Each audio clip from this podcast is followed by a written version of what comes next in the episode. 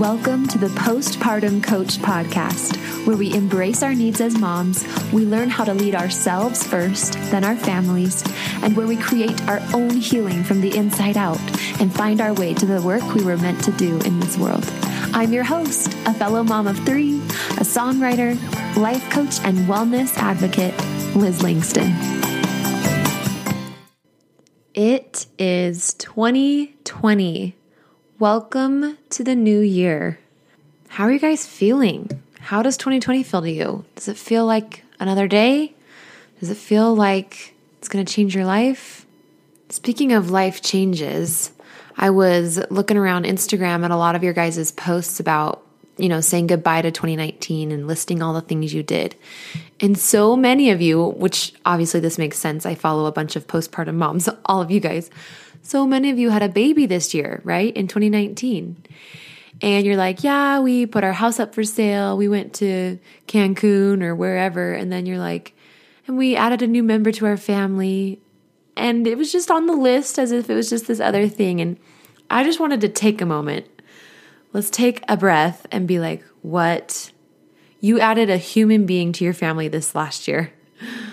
You said yes to growth in a huge way you were so vulnerable with the universe to open your mind and body and heart to feed and clothe and love for one more human and really do anything for that human. So, 2019, if you had a baby, the year goes down in the books. do not let the commonness of all the people having babies around you in the close knit world we live in on social media to steal away your wonder and sense of real accomplishment at what that is having another baby. It is simply a feat. Speaking of simply and simple and simplifying, it is what we're going to be talking about today. It's what I naturally want to do each new year. I think it's because when we simplify, we have more brain space to do other things, to think other things. We have more emotional space. We have new energy. And with that new energy, we can accomplish new things. We can break into new possibility and new abilities. So, what better way to get started in 2020 than to create some new space and new energy for new things and new accomplishments? I've been reading a book called Simplicity Parenting. The main idea is how you can use simplifying your child's environment and the amount of toys they have and the amount of stuff in general to help them improve their behaviors and their focus and their connection with you. I'll throw the link in the show notes. But as I've been simplifying our home environment, which is usually what we think of when we think about simplifying, um, I've been thinking we can simplify and create emotional space and renewed energy in lots of ways, not just physical, literal, you know, with cleaning out the cupboards or whatever. So today, I'm going to help you simplify one of the three main areas I work with my clients in your marriage. So think about how much of your day you are in your marriage. When you think about your marriage, you're in it. When you interact with your spouse, you're in it. All those moments, you're dwelling in your marriage when you're talking to him, right? That's a lot of time and energy spent each day in your marriage, even if you're not physically near him. So let's simplify, shall we? Out with the old in with the new. I'm going to spend the rest of the episode going through the areas of marriage that get complicated, that bog us down, and that weigh us down emotionally that you probably don't even realize because all your friends are probably living this way too. And when you get on social media or the media, like the Today Show, whatever, you're going to see and hear people talking about the stuff you go through in your marriage like it's normal, but really, there are ways to emotionally streamline how you feel in your marriage and simplify your interactions. I mean, mentally simplify so that you are more empowered and you have more space to feel how you want to feel a lot more independent of what your husband is doing. Doesn't that sound great? Doesn't that sound just like what you need in 2020? All right, so let's delve in. The first principle I'm going to teach you, and again, these are principles of emotional adulthood, essentially right? We're married, we're adults, so we need to be in emotional adulthood. And so we're going to address some of these today. Number one, people don't cause other people's feelings. This is so simple. And yet, if you take a closer look at how we're raised, right, this was not taught to us. Don't do that, you'll hurt his feelings. Right? That's what all of our moms said. And we love our moms. Hey, no hard feelings to the mamas. They are amazing. But we're learning some things nowadays. We can no longer, if we want to live a great life, we can no longer just take and digest what we learn in the social culture around us as truth. We've got to be seekers of the higher truth if there is any to be found. And I want to offer that when it comes to what we've been taught, both, you know, just by the way we were raised and social cultural stuff, but also in psychology textbooks in high school and whatever. Emotional adulthood has not really been within our reach readily available in our typical environment. And so today I'm going to be offering you some new, sharper tools um, that are kind of more emotionally mature, to be frank and honest, and really will help you interact in your marriage in a cleaner way. Squeaky clean. All right. So, like I said, people don't cause other people's feelings. So if you can't hurt his feelings or if he can't hurt your feelings, what does? What does hurt your husband's feelings if not you and your words when he gets upset? The answer is his thoughts. His thoughts about you or what you did or what you said. Husband's thoughts cause his feelings. Your thoughts as the wife cause your feelings. Thoughts create feelings. So let's review the model, which is the main tool that I use with my clients and as a certified life coach from the Life Coach School, the model being created by my mentor, Brooke Castillo, the co founder of the Life Coach School. Okay, and this tool shows us the flow of any human experience.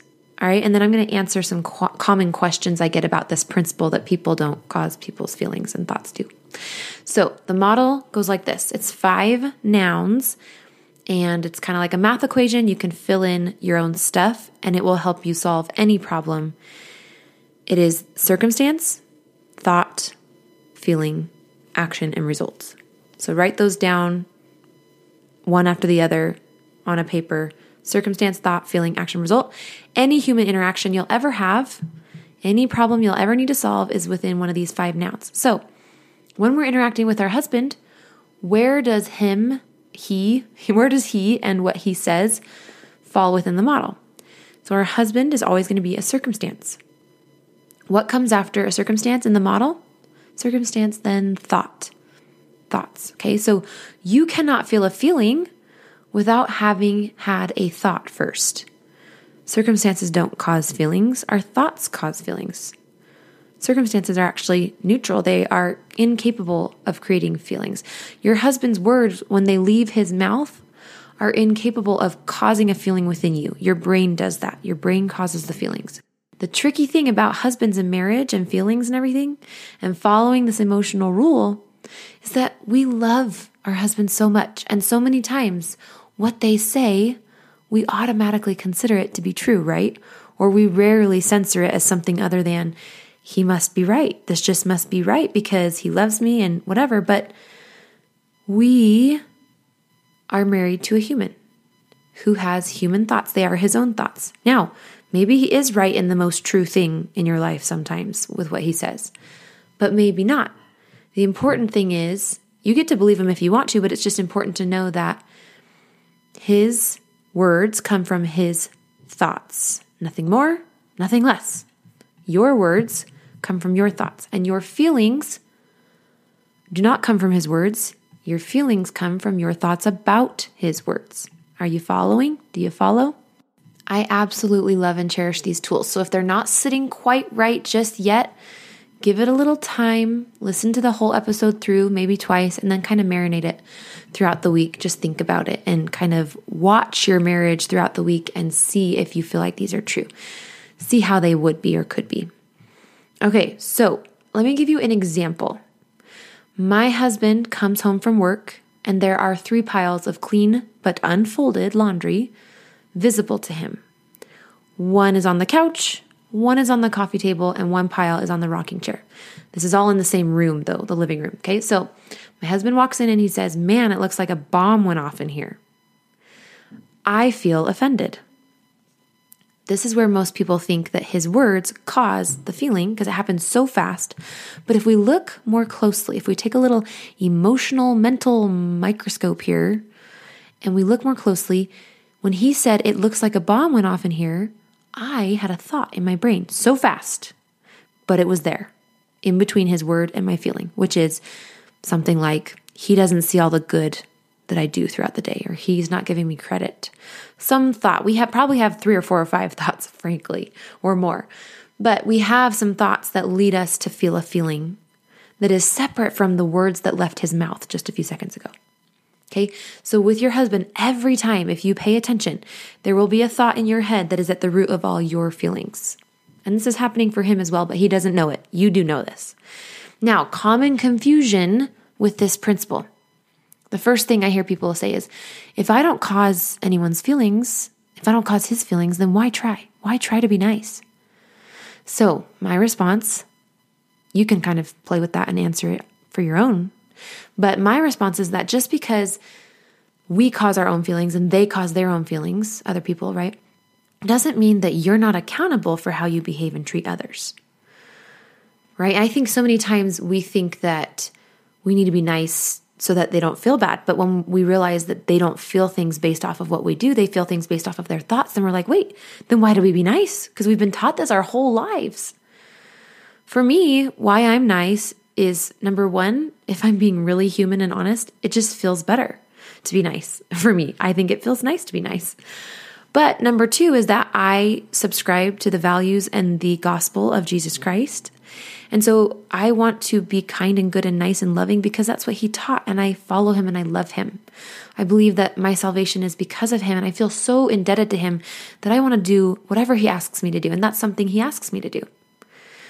Um, I also feel like being nice is really aligned with God. But it's just, you can answer that question and pontificate this, you know, in your own mind, great to yourself. But it's just so interesting to think about our whole lives. We've been taught to be nice so that it's kind of fear based, right? So that somebody doesn't feel bad. But what would it be like to be nice out of a faith based or a trust and love based approach instead of a fear based approach? I love understanding this because it just makes the Savior, my Savior, more a part of my life. And it very much sets me free from this obligation or this people pleasing type of thing. Okay, another misunderstanding or misuse of the principle that people don't cause people's feelings, their thoughts, our thoughts cause our feelings, right?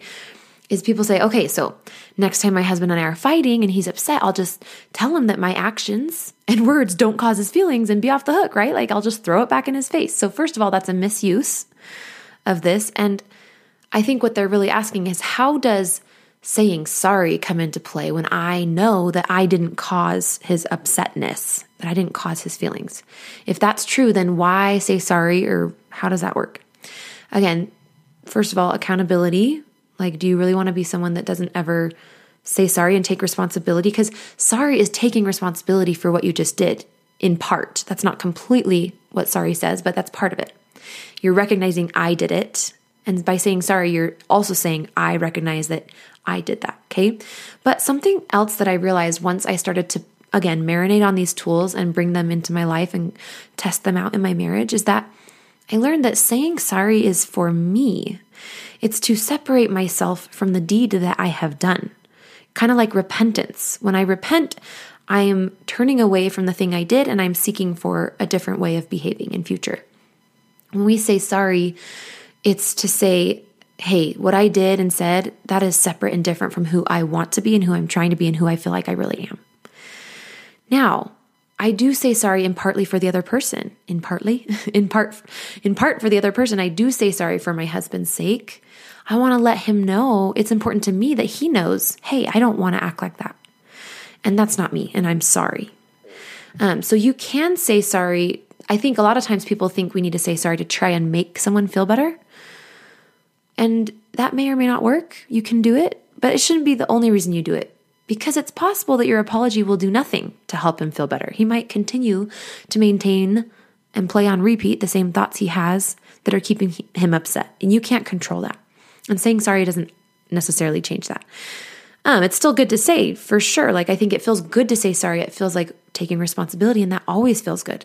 But your apology may not fix things for him because he gets to choose what his thoughts are in response to your apology. Okay, and the third misconception here is even if I realize my own thoughts, people say to me, like, even if I realize my own thoughts are causing my negative feeling towards my husband, can I still ask him to apologize to me? Or can I still ask him to stop doing that or change something about him? Is that okay? So my answer is totally. You are an adult. You get to do whatever you want. And yes, absolutely. By all means, I call this making a request. You can make a request anytime you want to. Maybe there are little things like scratching your back at night or holding the car door for you, you know, open for you on a date.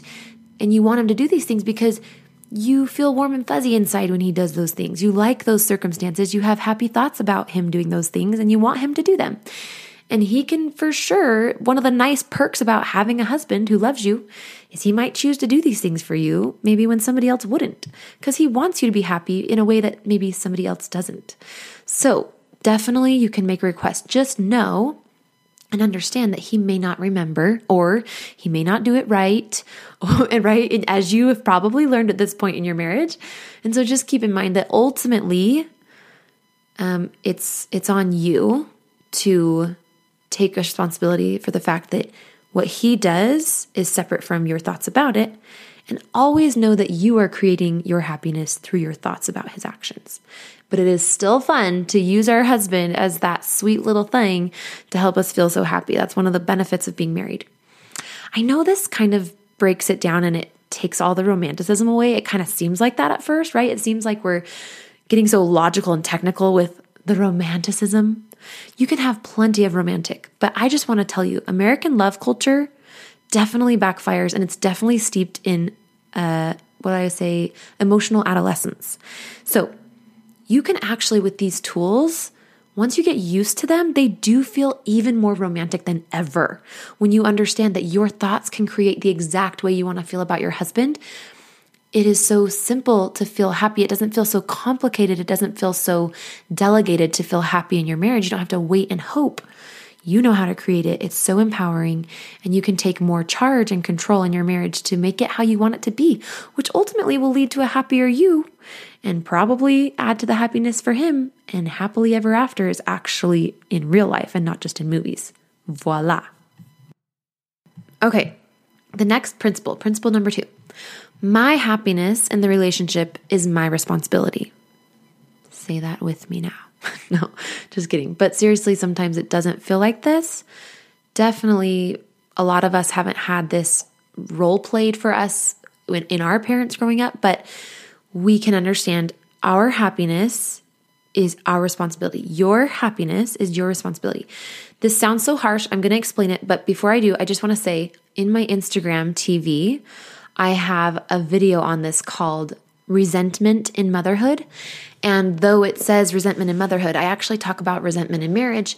Resentment is one of those effects that happens when we don't take enough responsibility for our own needs and we're delegating or waiting for somebody else to help us out with something that we need.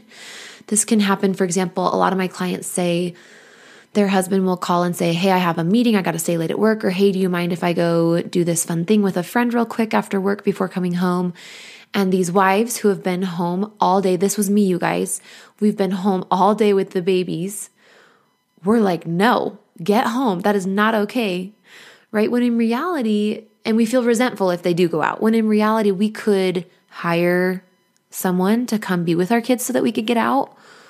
Right. And so your happiness in your marriage and in your family life is your responsibility. And we have to be so careful because if we start to place too much responsibility on our husband to let us off the hook or help us out, we are starting to give away a lot of responsibility to him and that can be icky can make it murky it can build up resentment from him and from from you from him to you and from you to him here are a few culturally taught uh, messages that seem romantic but actually set us up for a hard time in our marriage um, we complete each other i need him he needs me. Isn't that romantic, right? Like, isn't that what love looks like? Without you, I am nothing. You're my other half. He's supposed to make me happy. He makes me happy. I make him happy. And that's why we have a good marriage, right? So these are a pieces of emotional adolescence. They work well short time, given that no real hardships come up in life, given that our partner is willing to do anything to make us happy. But what about when they want to do something that makes them happy that really doesn't make us happy? Or what about when life gets hard? What about when you've made eternal promises to each other and you want to stay married for life and then your husband is unfaithful or dies or something? How does it work then when your whole life you've told yourself these things? Life as a married adult throws some stern stuff. Okay. And so we need more emotional maturity, more clarity, more simplicity, clean lines that allows the space for independence when needed. We need emotional adulthood. And emotional adulthood says, I do the work I need to be whole and happy and taken care of and personally whole as an individual. And I come to this relationship and this marriage as emotionally whole as I can be. I take care of that myself. That's my gift to you as my marriage partner. And then you, husband, you do the work to be emotionally whole and independent and get what you need and take care of what you need to be whole for you. And then together we come together as these two whole individuals who get to enjoy each other and get to live life together and enjoy living life together. Now, one of the tricky sort of cognitive dissonances that happens with us when we hear this stuff is like, what about the movies? right? Like, what about what my therapist tells me to do, which is, hey, give him a list of your needs and then he can fulfill it, and that's love. And then he gives you a list of his needs and you can fulfill that. I don't think that's love. I really don't. I think that's manipulation. I think that's the art of people pleasing. Why bring that into your marriage? Then you're partner doesn't feel comfortable saying, Hey, I don't really want to do that because they feel like they have to now to quote, make you happy. What if you could make you happy? What if he could make him happy? Then what would you get to do together if you didn't have to worry about each other's happiness? Oh my gosh, right? So freeing. So there's that for simplicity. Principle number three simplicity in marriage. You ready? My relationship with him exists in my mind. His relationship with me exists in his mind. Our relationship exists differently in his mind than in my mind. In other words, relationships exist in the mind. This one was trippy for me. Is it freaking you out? This freaked me out. okay, so American love culture would dictate here that our relationship is something that we both mutually feel and experience together. And that's kind of true in physical ways. Like physically, we can experience intimacy together, holding hands, kissing, and you know, that's all we do, right? Wink. but when it comes to the status of the relationship and our experience of it, that all does exist in our mind. So here's an example to kind of paint this for you because it's kind of tricky sometimes to understand. Let's say a husband goes to a guy's night and his friends are like, Hey, how's the wife? How's married life? And he's like, It's awesome. It's great. You know, my wife and I, our relationship is so strong. And then the wife goes to a girls' night and she's asked the same question. And she's like, Honestly, it's rough sometimes. Married life, our, our relationship's really rocky right now. It's really hard. So she's having an entirely different experience in the relationship. So that's because her thoughts about it are one thing and create one feeling of it and experience of it, and his are other thoughts and creates other experience of it. I really like this one because it gives you a little bit more reason and criteria and permission to kind of check in and see how he is feeling.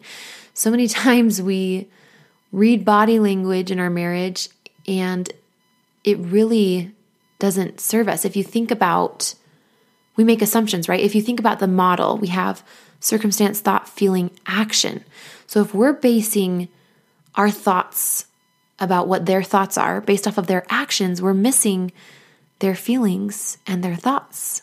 And so there's a lot of room for error there.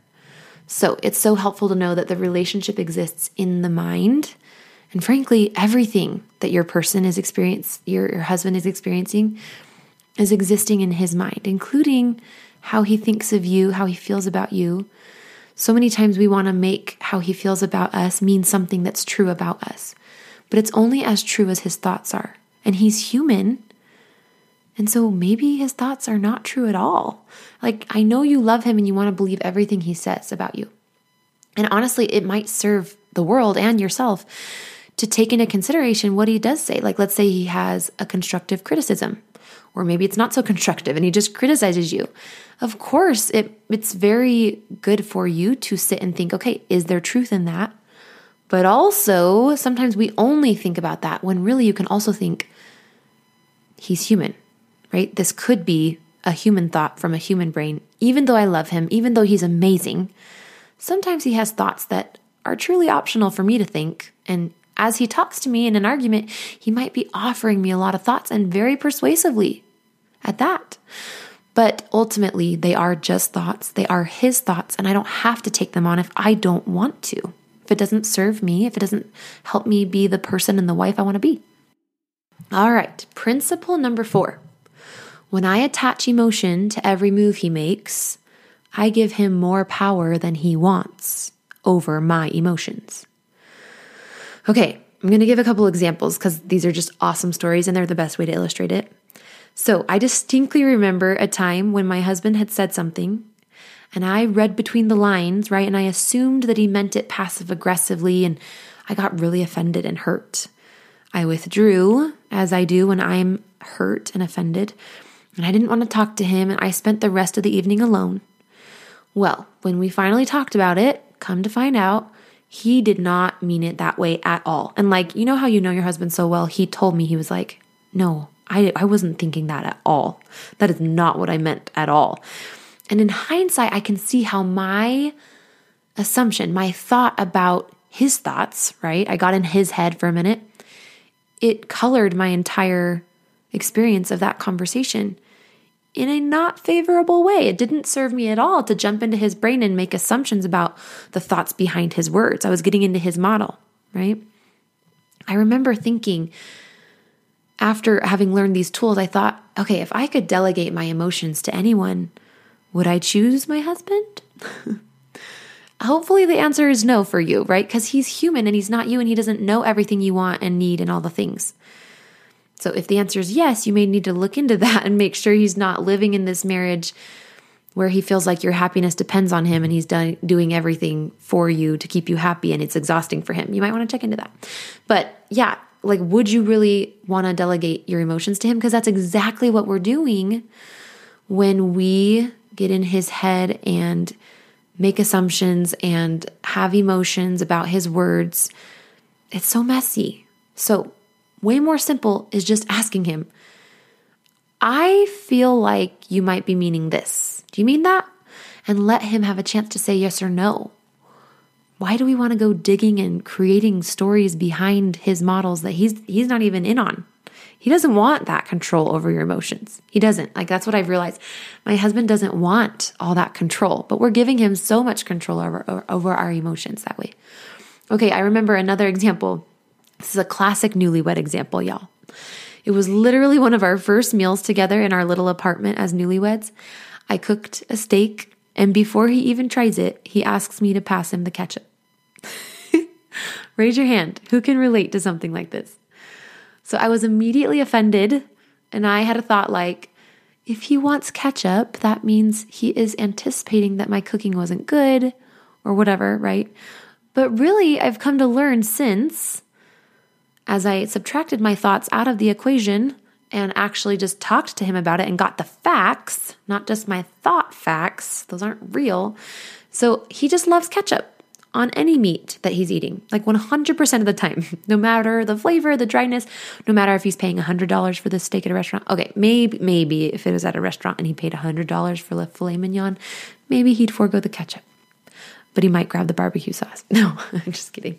I don't know. But it's so interesting when you just ask him straightforward and stop you know when you when we understand that the thoughts stand between his words and my feelings it's so nice and it's so simple So at the life coach school, we call it having a manual for our husband.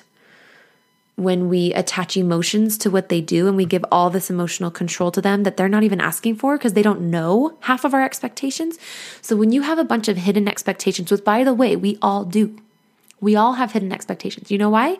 Because you come from a family of origin that values certain things and just has unwritten rules that you just, for example, call a sister on her birthday. You call somebody when it's their birthday. You you do something fun when it's their birthday. You give them a gift. And he comes from another family culture that has totally different values and emphases and traditions and unwritten rules. And so you bring those into your marriage and what we do a lot of times is for years we spend a lot of time and a lot of energy trying to figure out each other's unwritten rules in their quote unquote manuals for marriage without ever just asking straightforward or telling them, hey, I want you to call me on my birthday if you're not with me. That's really important to me. Right? Like, so we don't even know what our manuals are and they don't. And so it can be very tricky and it's like shooting darts into the air and trying to hit a target. We just don't even know. But the best is to figure out what your manual is and really just choose to dissolve it. Like, love him for him. Let him just be him. Put your expectations aside. It's so nice. Or make a request if it's really important to you. But if he chooses not to fulfill it or if he doesn't do it right, you got to let it go, right? Okay. And principle number five punishing him punishes me 100% of the time. We use our anger as if it were a way to hurt people. Remember in the story I shared above, I withdrew from my husband. And our thought is maybe that somehow like gets him back. It's going to hurt him cuz he hurt us. But no. Remember, our thoughts hurt us. And when we realize that, our own thought hurt us, and now we're throwing mean thoughts and doing mean things towards him, it's just a whole lot of mean for us right? There's mean in the beginning and there's mean in the end and there's mean all in between. There's mean, mean, mean.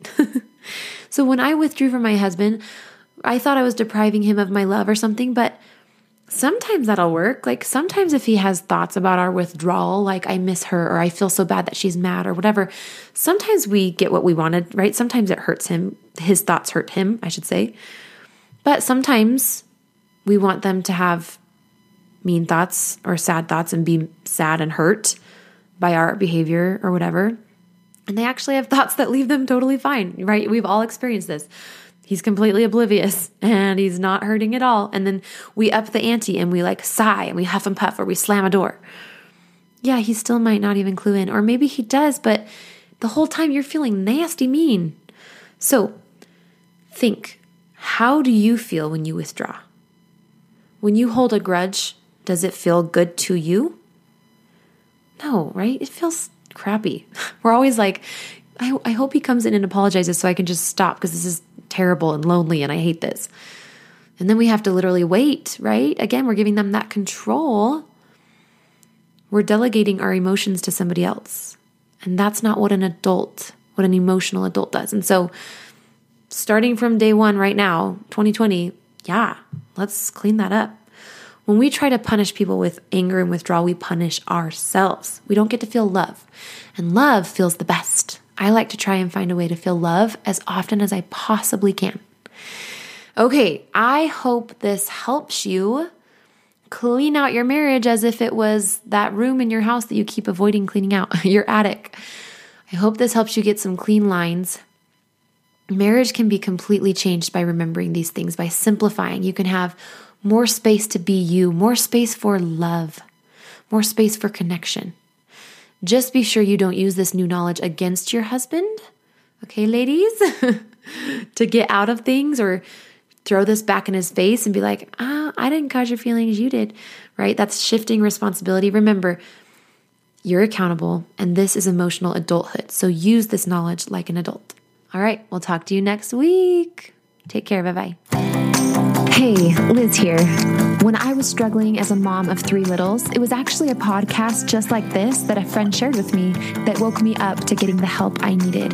Please consider sharing a favorite episode with a friend or leave me a review on iTunes to help other moms find the help they need here too.